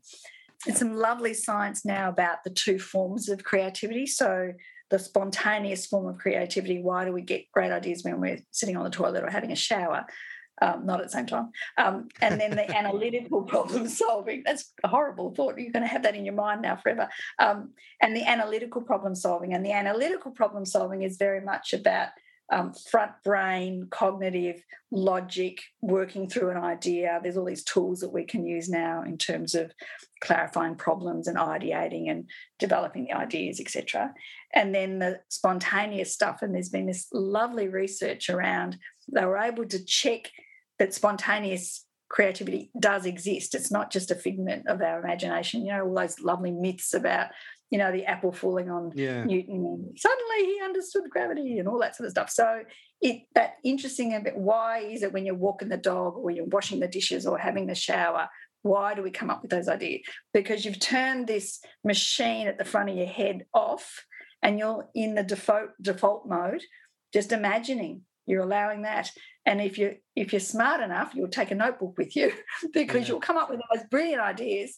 Um, a friend of mine has a, a waterproof marker in his shower, and he if he comes up with an idea, he writes on the glass. so it, there's this wonderful stuff that comes out, and I, you know, I think if we can just make people aware of all this and try and put the, you know, the puzzle together so they can see the links between all these things. And I think about it from the point of view of just human history, we've been leading towards this. We're still evolving, and, and possibly we're not evolving anymore because we're allowing technology and everything to stop us evolving now. But we've been evolving up until this point. There's a reason our brain is, has formed the way it has. And we're stifling all that. You know, there's a reason we have this lovely science about the three phases of creativity now, where you've got your prefrontal cognitive thinking, thinking, evaluating brain part. And then you've got the default part that says, ah, relax, you know, just let it go. And then you've got this thing called the salience, which connects the two. And through doing these scans, they've realized default and cognitive are never on at the same time. They can they can't exist at the same time. One has to turn off and the other one has to go has to turn on. And then one turns off and, and the salience is the thing that keeps it keeps us being able to logically work through a process and then come up with some ideas. So you just think we've been leaning towards that for so long, hundreds of thousands or 200,000 years, I think, of, you know, Homo sapien. So let's use it. Let's use it the right way and not stifle it by, and this is no judgment on people who drink or smoke and all that stuff, but all the science is showing us anything that that limits the brain's ability to do something, lack of sleep. Um, the science behind drug abuse for young children from the age, you know, up until about 24, your brain is still forming. That's the mm. stuff that really scares the bajakis out of me. The kids are making decisions around drug use and alcohol and making changes to the brain that they may not be able to remedy later on because it's still a forming a forming organ. So think about that stuff and that's the stuff that's the fear I have that we're not taking responsibility once we know this yeah. and making the changes that we need. Um, I'm not saying don't have a drink. And if you're European, of course, you have a glass of red wine in a social setting. It's the social stuff. The wine is, you know, doesn't really mean much at all. They think it's the wine, well, they think it's the social environment as opposed to the fact that it's the wine. Yeah. You know, they haven't been able to prove it's the antioxidants or anything, have they? Because it's, you know, it comes that that argument goes back and forth all the time. But you look at the blue zone, you know, that blue zone stuff. So the blue zone is looking at there's seven countries around the world or seven regions around the world where people live very healthily over 100 and they've got the smarts and they can move around and they're and just Sardinia. I know is one of them, isn't it? Yeah, exactly. Yes, near our country. That's right. And Okinawa and a yeah. few other places. And I think the, the other one is uh, Salt Lake City because it's the All Mormon right. population. Yeah. And there's all these factors around they eat, you know, the Mediterranean diet, they drink, but very small amounts socially, they move. The Okinawans get up and down, those, you know, get up and down and sit up and down all the time, like 30,000 times a day. They're up and down. The Sardinians climb up those, you know, stone stairwells every day. They don't have lifts or cars. They value something around faith, which is interesting. So there's something beyond, you know, whether it's a religious thing or not, but it's a faith, it's a family based social environment. Um, and you look at that and you think, gee, that sounds pretty good. You know, I, I wouldn't mind having a lifestyle like that. So why do we resist that? You know, and so there's some really interesting stuff around that. But the, the key to that blue zone stuff is more about that they've maintained their cognitive health and not seeing signs of dementia. And there's such a fear around us all moving towards you know, the figures that come out. But I wonder now whether, because we're so aware now that we need to eat fish and you know not abuse our bodies and keep learning until we're old and stay you know young at heart etc etc try and reduce mm. your cholesterol so we know all this stuff so let's let's sort of enact it. And to me, again, there's this basis of yet again at that intersection of science and creativity all the time. I look at my mum, you know, who ended up passing away at 92 from dementia. It was really the last six years of her life that were really hard. And really, in the end, it was the last two years of her life. Once, you know, they say once you fall and do your hip, that's it. Yeah. You know, you, know, you go back home again. But she lived in her home. She had her family around her. She was a stubborn woman. And I just think, Christ, I hope I'm like her when I'm that age, you know, a fighter. And, you know, I think about the stuff that she'd gone through you know, just to get to where she was. You know, at my age, she'd had kids, she'd migrated, she'd lived through a war and a depression. Like, I had nothing, like, you know. A pandemic. Like, really? Yeah, well, okay. At least I've had a pandemic. All right. you can put that on your resume there. I survived a pandemic, but it's just that that interesting thing. Now, I wonder really because of the awareness around dementia, whether the next, you know, the time I can get it, I haven't had it yet. Hopefully, you'll be able to tell me something different at the end of this no. interview. But by the time I get to eighty, I've made enough changes because we're aware of it now and and maybe that fear around dementia shouldn't actually be there we should really be thinking about aged care and how we make life easier for people to stay at home rather than isolating them. And again, there's these lovely little experiments, isn't there, that, you know, that, that lovely show the ABC put on around young children going into aged care facilities. Mm. Well, dear Freddie, of course that was going to be a good thing for both of them. But we had to do a whole show about it, didn't we? And we had to do a whole analytical, quantifiable test to make sure that, you know, no one got hurt. Well, really? But, you know, that's got a whole wave of new interesting ideas happening out there and certainly the, the reading i've done about art-based approaches in aged care, there's some really interesting stuff happening around keeping people active through art and dance.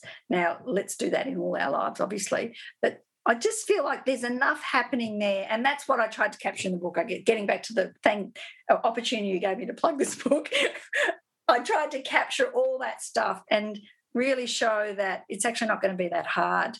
And if you can understand the advantages of taking these sort of shifts and, and making the sort of changes that you need in your the advantage outweighs any small scale problem you might have or from actually making that change so yeah that's it that's that's the the whole point of it I, I, I loved hearing about all that. What what struck me was that all of the things that you were talking about about intergenerational living, eating well, all the things we love them. When we do them, we embrace them. They're part of who we are as humans.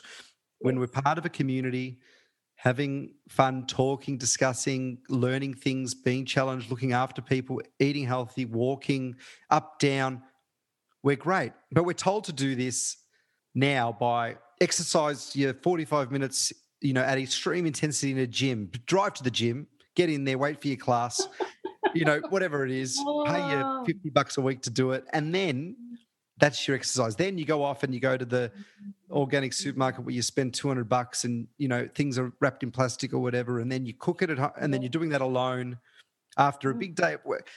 And our current society just doesn't allow us to live the optimal way. Whereas mm. Sardinia, uh, Okinawa, these places that do it, that you live live for a very long time, and it's not just quantity; it's quality of life too. They Absolutely, like the dementia, they they're fit until mm. old age and they've got community around them.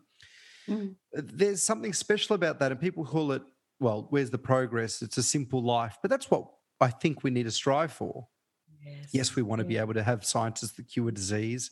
And, you know, it's cool to have someone going up to Mars and all of that. And we need that. It's mm. it's great. But we also need to go back to simplicity and and minimalism. I, I, think there's a really, I mean, there is a strong movement around minimalism now, isn't there? And and it's not people being um, what's the word frugal. It's actually making decisions to just not have.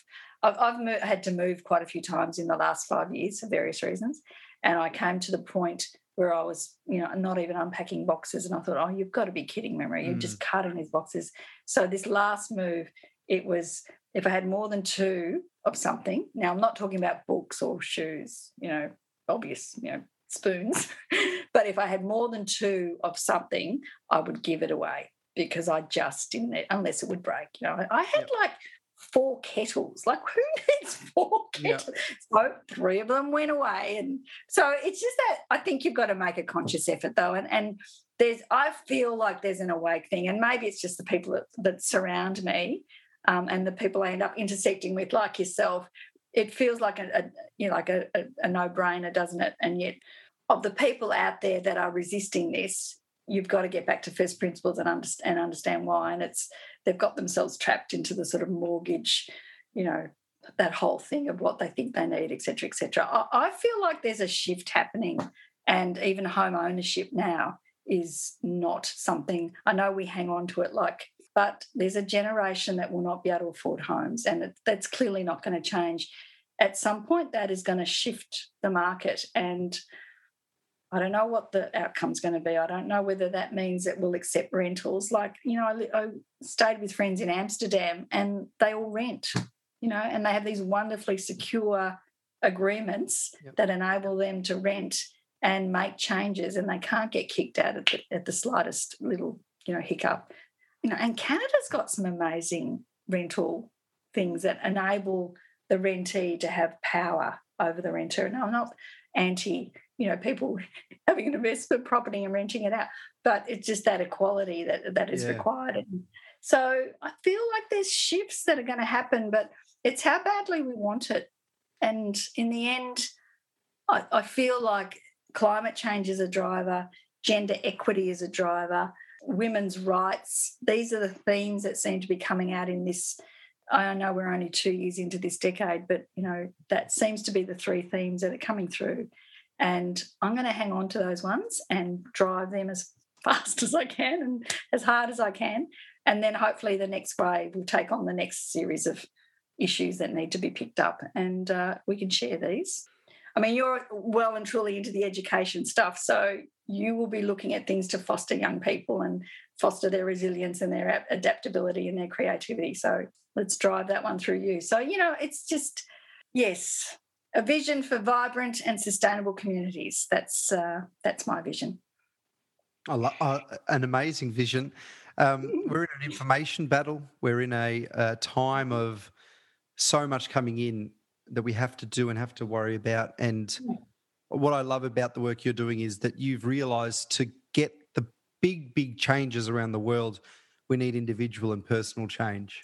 That's, That's a really lovely way of putting it, actually. It's, you know, that whole act local, think global. That's a really nice way of make the individual change, and we'll see them. We'll see the movement happen. And you know, one one part of me wants to um, try and bottle some of that stuff that's happening with these the young people and the climate change stuff. Like I just see this extraordinary spirit and just the smarts. Like a couple of the kids were doing their the VCE and organising demonstrations. And I thought, my God, you can multitask. like, how hard is VCE? And you're out organising demos. Good on you. And and they've been touched by politics already, you know, because they were criticised if that's not a driver for them to get into politics, a lot of them are going to have a good 10 years under their belt of, you know, really good active experience before they go into it. I, I just, I'm just can't be, I can't be more optimistic. Um, I had to do some work on global citizenship the other day, and I looked at the, um, there's this wonderful group called High Resolves who do these, who support young people to, to put videos together on um, issues of interest to them. And I was watching those videos and I just thought, you know, they were picking up bullying and, you know, all sorts of things that we keep talking about, but they were actually putting these really lovely, simple messages together and very effective. So, you know, next time people criticize X or Y, what are they, that generation, millennials?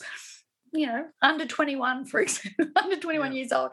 And they've got, you know, they've been born into such a different world. And I, I, I am very optimistic about.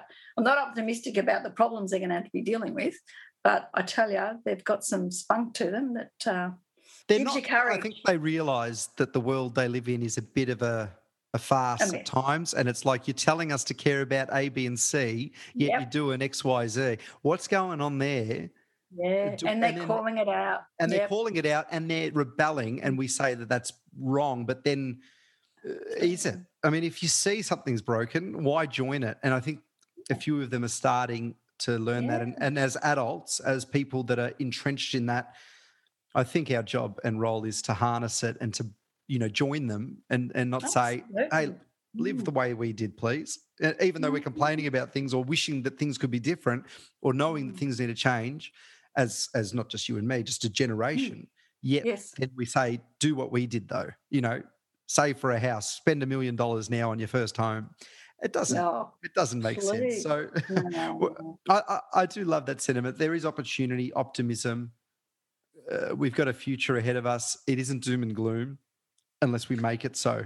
Unless we make it so, and and to seek out the good news stories because mm. it's not going to be on Facebook anymore, is it? No, gonna, no. I think I actually saw they they made a deal, but you know, as you say, what's it going to look like from here? Yeah. Who's going to win? in this situation, and it's not the little ones. It's not the little guys, is it? It's mm. it's going to be the big wigs uh, that. And as you said before, it's about valuing the knowledge and paying for it, like yeah, valuing, yes. you know, the guardians and the yep. women's agendas and the all those other you know things that I plug into that yep. give me hope that uh, I'm staying relatively on top of things. Yeah, start putting if money is the the thing that makes the world go round. Start putting money where it should go in, and investing yeah. in the right things, um, and realizing you can change a lot with where you actually what you pay for. I've got uh, a final question for you, Maria, and it's the name of the podcast, Moments of Clarity. Can you share with us, uh, and you've shared many of these already, but um, a moment of clarity that you've had recently have had one, which is um, I'm thinking about how I want to spend. Well, I've, I have written about how I want to spend the next 30 years. If I'm around for, let's just, well, I've got good genes, so let's say I'm around for another 20, 25 years.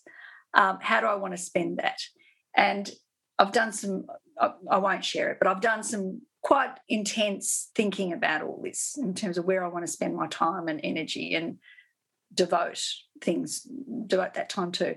And I've started working on the next five years because I thought, okay, so what's where I want to be when I'm 65 and what is that going to look like and how am I going to get there? And I had a lovely moment of clarity the other day, which is I want to plant trees. I want to make sure that I contribute somehow. I mean, I can minimize them, uh, how much I use my car and I can get a, you know, hopefully retrofit a house and, you know, even if it's a rental property, like can do all that stuff. I can stop eating meat, etc. But I want to plant trees. And so that has shifted a whole lot of things around where I'm going to live, who I'm going to be with, who's going to help me do it, what are we going to do with the trees. But I, I want to suck up that carbon and uh, the retrospective carbon that's been in there that's helped me. I mean, I've benefited from living in a Western society with all that stuff. So it's my my my time now to start paying for that. So that's been really interesting because you make a simple decision like that. Listen, I can go out and do some volunteering. I can join a land care group, etc. That's everyone can do that. But if I'm serious about really doing that, what does that mean? And that moment of clarity, which is I want to get my hands dirty and do that, has uh, really started to shift how I'm going to behave in the next few years. So little moments like that. I read this thing ages ago that um, older people, particularly women, like putting their hands in soil after a certain age mm. because it replenishes their estrogen, that there's hormones in the soil. And I and I have really, uh, as I've said a few times, I'm in a small apartment, but I've got a garden, and I'm planting trees. And I the meditative, you know, hours can go by just replanting pots and i'm thinking yeah. oh there's something there's something to this isn't there? So that was my little my little moment of clarity about like how can i affect change? Well i can do something that's going to be benefit to me and i can do i can leave a legacy of some sort. So talk to me in five years time. I'm going to tell you how we're doing I might uh, plant some with you one day. Oh, um, very nice. Over. I, I, I, usually would just stop there normally and just leave it at that. But I, I do, I love that. I love the thing about stopping doing things, uh, stop eating meat. So it's all great and all wonderful, but mm. what's in it in the heart? And planting trees is you're giving back. You mentioned the legacy, you're mentioning all that. I think that's a great way to look at it. That when you are looking to make a difference, don't just look at all the things you can stop and all the ways you've caused harm because that's not your fault necessarily. We're in that society, but how can you actually look to make changes that are going to live beyond you? And that's yeah. that's a beautiful sentiment to finish on, Maria. So thanks for sharing that. Thank you. People are going to want to find out much more about you now. So where can ah. they explore your work and, and find out and, and contact you?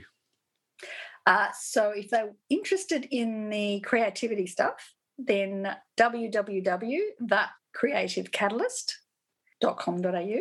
And if they're just interested in having a chat, because I do a fair bit of mentoring too. So at the moment, I'm working more with women in their 20s and 30s who are just wanting to have chats about things, particularly if they're interested in Churchill fellowships and how they might progress that. They can just get me on LinkedIn, Maria Simonelli. I do a fair bit of work with nonprofits and helping them sort of work through their this is volunteering as much as I get paid to do this as well, but I've spent a fair bit of time with a couple of charities lately over the last few years, just getting them to rethink their strategies and how to progress their objectives. So I do that as a volunteer as well. So if you're interested in that sort of stuff, yeah, get me on LinkedIn. But if you want to buy the book, oh my God, it's in all good bookstores and bad bookstores. Amazing. Uh, have you always wanted to say that? you know what I've always wanted to say? Can I say it? Yeah. I want to I want to get a dog and call it Karma so that when I when I, it's down the beach running away from me, I can say bad karma, bad karma. I love it. Do that. Put that in the 30 year plan, I think. that's, that's right. Or good karma, good karma. oh, we're going a bit crazy now. We the dog to, will behave in the, the in that way. Behave, right. um, we are going crazy. It's been a while, but it's been amazing. You've, I've had a, a day of, of, I've had a tough day, and what you've done to to revitalize that day and this conversation has done to revitalize that has been amazing. So I am thrilled to have had this conversation. I've loved every Thank minute of it. so much. So lovely to meet you, and I'm sure we'll be in touch.